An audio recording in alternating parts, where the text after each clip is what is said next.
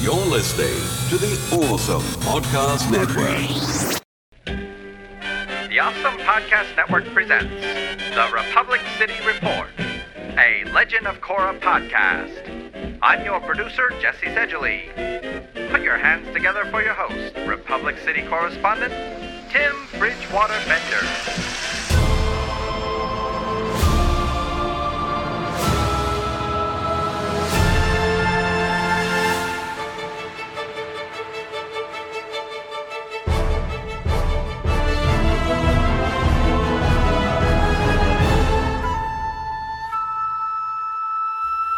Hello, everyone, and welcome to a brand new episode of Republic City Report, a Legend of Korra podcast. Of course, I'm your host, Tim Bridgewater Bender, and welcome back. We are here once again with a brand new episode of Legend of Korra.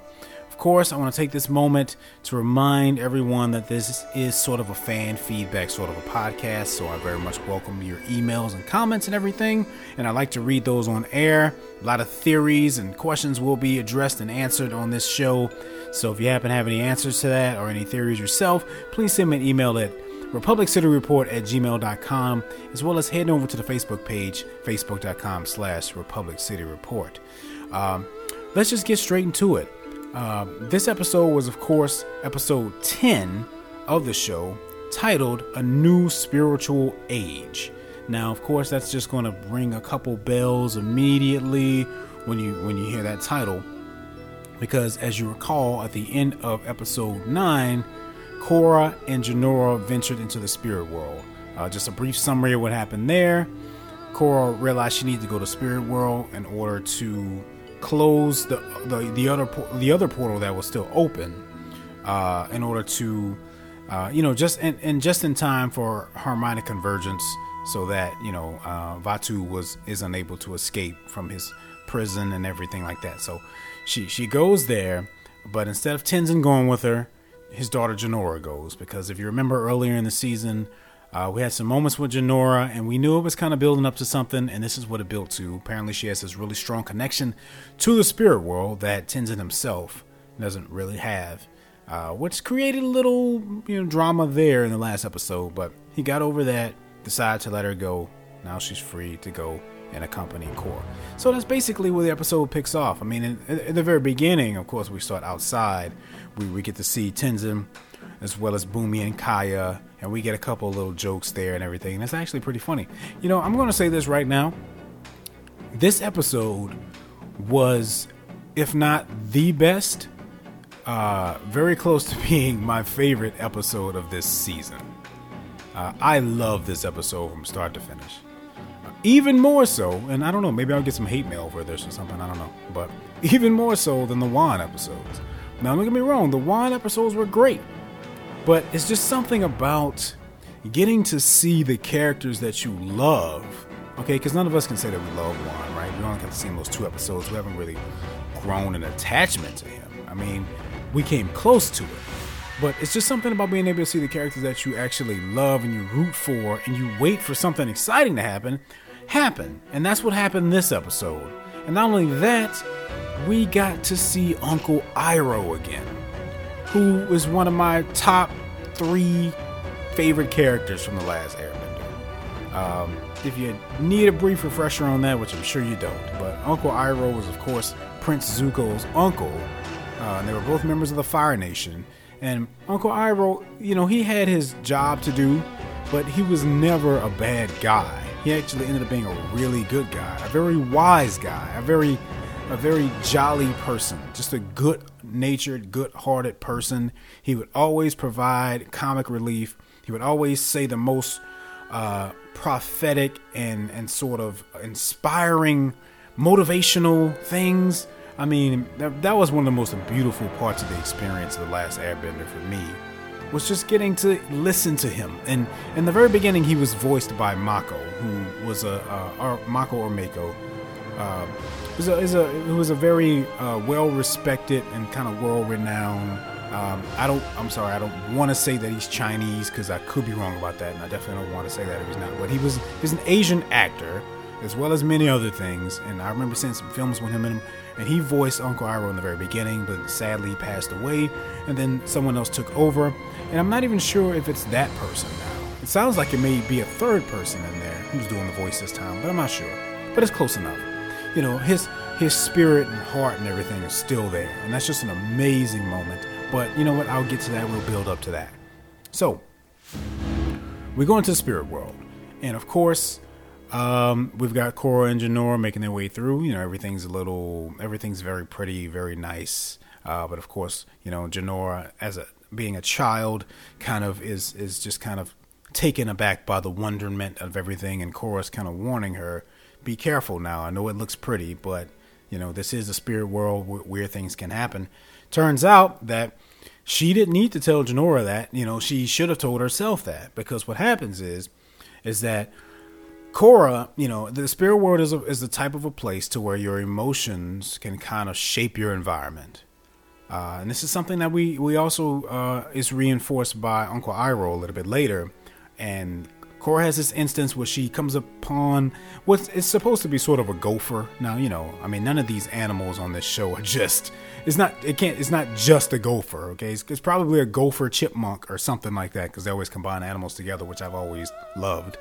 Uh, but you know, he kind of pops out. It really, it really just provides an opportunity for us to see Korra get angry. You know, because here, here you're you're venturing into this place where your emotions kind of shape the environment, uh, and we have someone like Korra who we know already is very ra- very brash, very uh, short tempered. You know, she's carrying around this rage inside of her all the time, and this has been one of her uh, quote unquote flaws throughout the series. I mean, I don't mean flaws in the way that I have a problem with it. I mean flaws in a way it's a character flaw. You know, it's part of the reason why she still isn't she hasn't become the avatar that everyone needs her to be is because she's she's always rushing into things. She's very hot-headed, etc. So we're bringing that person into the spirit world and it doesn't take long for her to get into a bad position because of that. You know, so that just provided an opportunity for her to become angry and become lost and frustrated. And of course, the spirit world takes its shape around her. I believe they sort of Jinora tries to help her while warning her to calm down because you're just making things worse.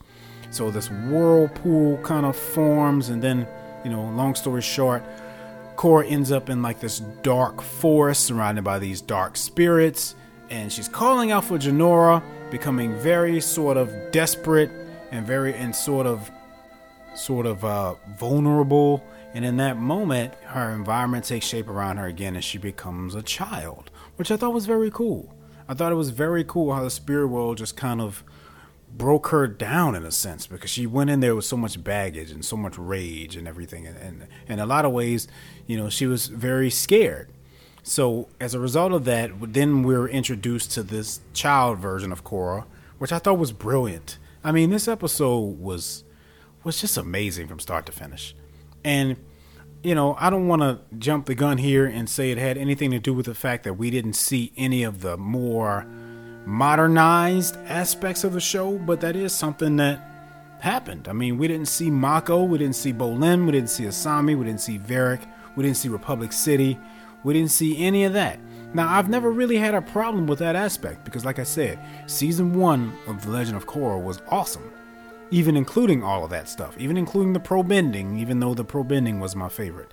But there was just something about this episode and, well, the episodes with Wan to where we just get an entire episode full of this wonderment, this fantasy type of world. It reminds me of The Last Airbender, and it just works so well in this episode.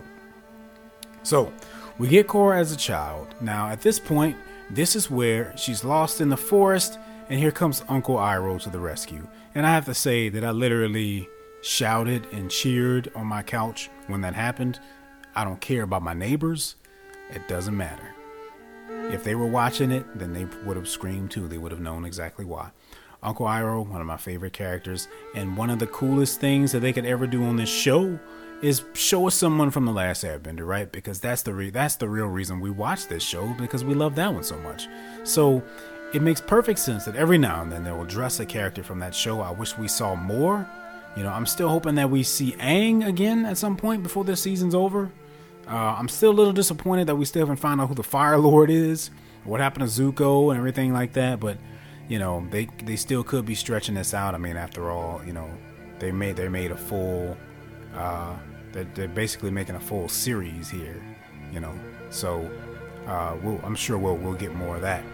But uh, through Uncle Iroh, of course, we get lots and lots of inspiration. We get motivation. We get a lot of um, symbolism and things like that. And that's that's one of the things that Uncle Iroh was so good at. You know, he could he could see a situation for what it was and find a way to apply it to life in general in a very philosophical sort of way and it would make you think and you would realize wow this situation that we're talking about right here could also apply to this it could also apply to this it could also apply to this. And that's basically what was going on here is that he's telling her you know you don't have to be afraid. There's lots of good in the world. There's a light inside of you.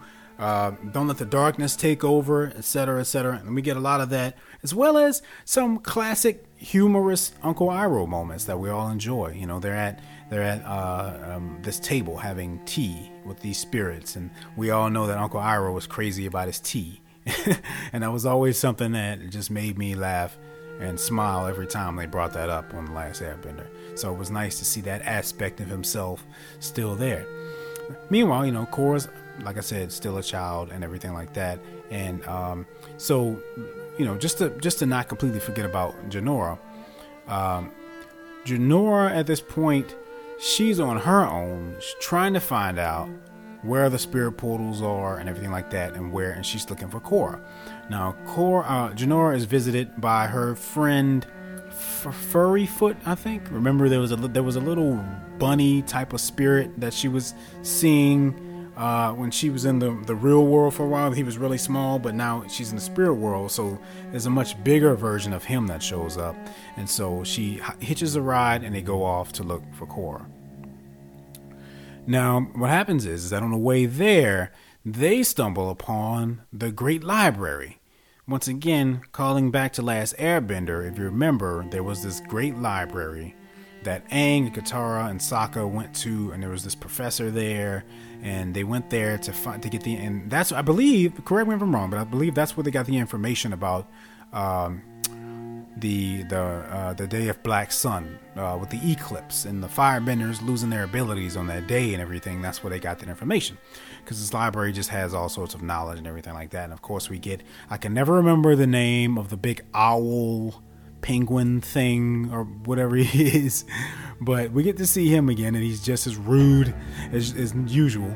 But um, yeah, we get that, and we get a nice little exchange there between he and Jinora. And Jinora kind of makes a joke about, you know, kind of tells him about the radio, and that's a very funny moment with him and the fox and everything like that. So, but to kind of get to the point, she's there, and here's where she gains knowledge about harmonic convergence, which, if any of us with I'm, I'm included in that really. If any of us still had any kind of questions or doubts about what exactly that was you know because if you listen to my previous episodes of this podcast when it, you know there was still some confusion. It's become a lot more clear now exactly what that is uh, due to this little flashback moment explanation uh, exposition that we get from Jinora when she's reading the book. Basically harmonic convergence uh, it, you know, it happens every 10,000 years or, or I, I forgot, something like that. And if both, when both spirit portals will open and the planets align, it causes this greater spiritual rise in energy, which would be enough in this case to allow Vaatu to escape his prison. Now, here's my first question, and remember here, send me an email to republiccityreport at gmail.com if you have an answer or solution to this question. Now, it stands to reason that if harmonic convergence will somehow allow Vaatu to escape his prison, okay, it must mean he's going to become more powerful to some extent, right? Now, so with that being said, should Korra not also become more powerful since she has the spirit of Raava inside of her? Because Raava and Vaatu are basically one spirit split in half, right? Good and evil. So it stands to reason that harmonic convergence should also create some sort of a greater power within Korra. Now, although, uh, you know, I don't think they really addressed that during the Wan episodes. because at that point Raava was so small, you know, and she basically joined and maybe that is what happened. You know, maybe that's maybe you know something. I had I had a question on those the episodes I did on that episode. Uh of what exactly happened whenever Wan touched that portal and then all of a sudden he and Raava were bonded forever.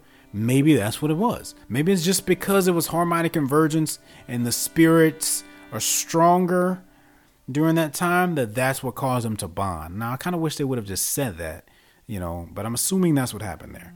So, uh, you know, hopefully we'll get to see some sort of super powered up version of Korra when it comes time for that final battle. We still don't know yet if Unalaq is planning to join with Vaatu, but if you go back and listen to my last episode, I kind of explained why I don't necessarily think that that's going to happen. So I'm not really going to go into that into detail.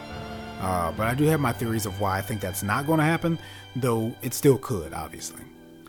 So, uh, yes, she goes there, and uh, you know, a, a, little miniature battle kind of ensues and stuff like that. She she heads over there, and at this point, uh, I'm sorry, I left out something very important actually.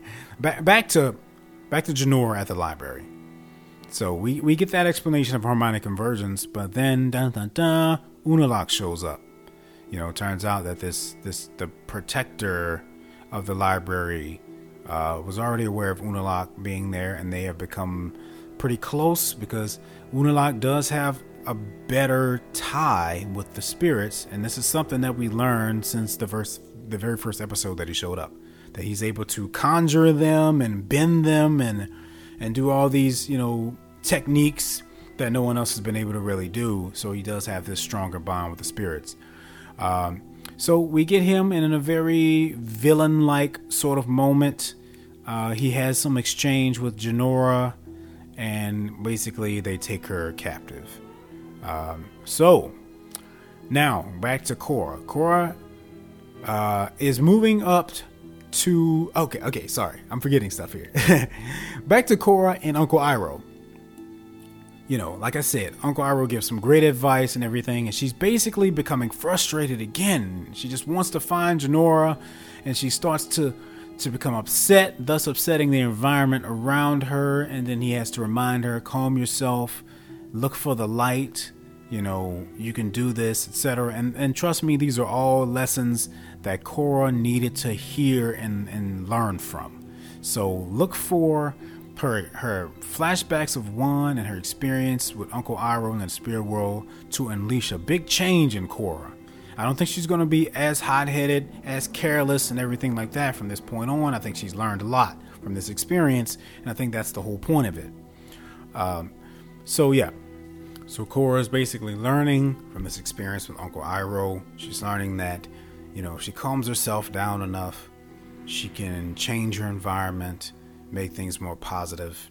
Uh, of course, she uses this as an opportunity to try and bring Jinora back to her, but she can't do that. Now, I forgot to mention that during this process, uh, Korra actually sort of injured a, a baby dragon bird. Uh, and this dragon bird kind of accompanies her on this journey and is still sort of injured when she's talking with Uncle Iroh. So Uncle Iroh kind of gives us one of his very, like I said, his very philosophical responses and said sometimes, you know, in order to help yourself, you need to help someone else. And he sort of alludes to the fact that this bird needs to be taken back to its home at the top of this gloomy mountain, and uh, and then and then maybe somehow you know you'll receive help in return. So Korra basically agrees to do that. And remember this is still child Korra, so she's still a little scared and everything, but she's trying to remind herself back on the way to this hill, up this hill, just to remain calm, peaceful thoughts, and everything like that. And then we see the last of Uncle Iroh, which, ah, once again, such a wonderful moment to see that character again. Easily one of my favorites. Easily one of my favorites. Uh, so she journeys up the hill Immediately upon reaching the top, we get these evil looking dark spirit animals. Uh, she calms them down, She remembers the advice that Iroh gave her. She calms them down, and then they basically lead her to where she needs to go, uh, which is to this nest where the dragon bird um, had. I, I, don't remember exactly, but I think there were like two or three other dragon birds. But basically, what happens is is that she she returns the dragon bird to the nest, and then it turns into this big, beautiful, grown adult dragon bird, and that was just one of the most amazing. Uh, sights to see on this episode. This episode was beautiful. I mean, and ever since I got a DVR a couple weeks ago, I have been able to watch this show in HD, which for the longest time, I mean, I, I watched season one and like the first half of season two on my computer, okay, on the internet at nick.com or wherever else I can find it. And you know how it is with some of these services to where if you don't have the best internet connection, they'll lower the resolution so much that way it won't skip or stop or stutter. And that happened a lot when I was watching that show. So I never really got to absorb the true beauty of the animation and the colors and everything that come along with the show. And I know that there's some weird thing to where there's a different studio doing some of the episodes than the others, but it's all it's all been pretty beautiful to me. But this episode has been it was just uh, spectacular. Spectacular. I mean, from the way it looked, the way it sounded, the acting, the voice acting, the action, the drama, everything was just great. Great, great, great. So we get the beautiful dragon bird. Now she rides this dragon bird, and he takes her directly to the spirit portals. Now at this point, she lands, her completely set on closing this portal. She has a little exchange with Vaatu, who just calls her Raava because that's all he sees uh, in the Avatar. And Korra basically says, "You know what? I'm here to stop you before harmonic convergence begins. I'm going to stop. I'm going to close this portal. You're not getting out, etc." But then, dun dun dun, Unalaq returns with his trump card, which is basically Jinora. So, in a classic villain hero exchange with a hostage, he says, go and open the other portal. Portal. If you, if you, if not, you know, we'll, I'll, I'll just destroy Jinora. Her soul will be lost forever. And he does some kind of weird spirit bending and everything, and and, and, and such like that. Uh, so you know, after basically threatening uh, Jinora, Korra agrees to do it. So she goes over to the portal and she opens it. No last minute desperation move to try to get out of it. Um, she opens it. Of course, there's really nothing she could have done in this instance because, of course, she could not bend in the spirit world. Uh, so immediately after opening the portal, she says, you know, to Unalaq, let Jinora go. And then Unalaq begins to water bend at her and basically attack her. Which, uh, you know, um, this is something that they addressed in the episode later on, but when that first happened, I immediately remembered wait a second. Uh, Unalaq and his children were able to water bend when they first went into the spirit portal, but Korra couldn't, so I didn't understand. But almost immediately after I realized that they addressed it in the episode, Unalaq himself says, You should have come through the portal and then you'd be able to do this. So that's kind of their little get out of jail free card with that, you know, to kind of close that plot hole is by saying that if you enter the spirit world through the spirit portal, you retain your your bending, which I think Unalaq actually said that on a previous episode too. But since I guess since Korra went in through meditation, then that doesn't allow her to to use her bending. I guess because it's like her body is still in the real world. Unlike uh, Unalaq, who his his body and his spirit are in the spirit world. I, mean, that's kind of the way I look at it. Like, I don't think I don't think Unalaq's body is somewhere right now, you know, under a rock, resting while he's in the spirit world. His actual body is there, not just his spirit. So we get a little action right there, and Korra doesn't have her bending, but of course she's still an amazing warrior, so she pretty much dodges the best that she can and everything like that. But you know, Unalaq just proves to be more powerful in this moment. You know, because you know she can't bend, and he also has these spirit powers and and all of that. And not to mention there are these other dark spirits there that basically are basically working for him here. So he gets her into his spirit finishing move or whatever it is that he was going to do there. And then we get a return of the Dragon Bird, and the Dragon Bird shows up, saves her. Now, of course, this is after I forgot to mention that uh, Furry Foot, you know, the evil version, has already flown off with Jinora by this point. Because obviously, Unalaq had no intentions of returning her, which I don't understand. I mean, he already had what he wanted. He, he already had the spirit portal open.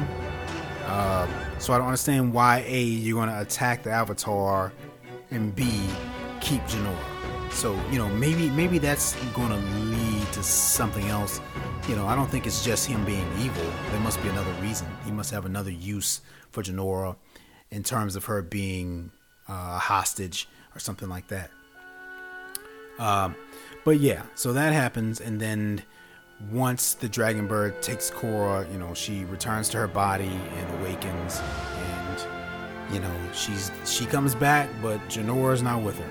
So immediately Tenzin runs over and he's wondering what's going on here. You know, where's Jinora? He asks her how it, how it is, and you know, well, he does. The first thing he asks is how was the experience and everything. Were you able to close the portal? And then he's like, "Where? Okay, where's Jinora?" And in a very sad moment, you know, Korra kind of inadvertently, indirectly, you know, he can kind of tell by the look on her face. So he looks over at Jinora, and Jinora's body's just still sitting there. So, you know, obviously he realizes that she didn't return and everything like that. And it's a pretty sad moment. It's a strong moment. It's a, it's a brilliant moment for the episode to end there. And this is what I mean about this episode. This episode just had everything that I love about this show and The Last Airbender in it. You know, it had some humor, it had some drama, it had some action. I mean, it just had everything. And I mean, this is just one of this is this episode is probably the best example that I could give to someone. You know, if I had to say you can watch one episode of this, you know, and and and make your mind up on on on this season or the series, I would probably give them that episode. I mean, it was just a fantastic episode, in my opinion. Um, so, what were your thoughts on it? Send me an email, the Republic City Report at gmail.com. Uh, please head over to the Facebook page, Republic City Report, uh, on Facebook. Um, you can also head to awesomepods.com where we have all sorts of podcasts over there for you to listen to, including one called Geekly Dose, which is another one that I co host with Stephen Osentelli, where we talk about all kinds of geek stuff from movies to games, comic books, TV shows, everything you can imagine. We even talk about toys at one point, uh, all those kinds of things. So, uh, I didn't want to keep this episode too long because, for, for one thing, I didn't I didn't have any emails this week. So please make sure you get those into me next time. Uh, and plus, this was just a great episode. I want to get straight to the point and just and say all the things I liked about it. There wasn't anything I was confused about. There wasn't anything that I disliked about it. I mean, this is just kind of one of the best examples of how great this show really is. So, once again, please send me an email. I miss you guys. This is the second week in a row I haven't gotten any emails, so don't don't be shy. You know, even if you're someone who's emailed me before, if there's something you want to know, any theories you have, questions you have, etc., answers you may have, don't hesitate to email me. So, um, with that being said, guys, that's all for this week. Uh, and so, and, and until next time for Republic City Report, I'm Tim Bridgewater Bender, and I'll see you guys next time.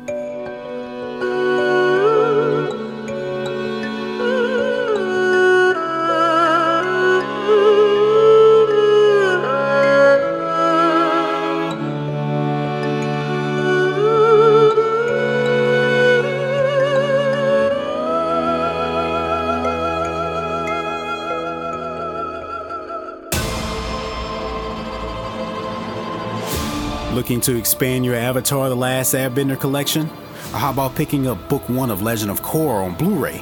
There are plenty of DVDs, apparel, merchandise, and basically anything else you can dream of over at Amazon. Go to awesomepods.com and click on the Amazon link when you shop on Amazon.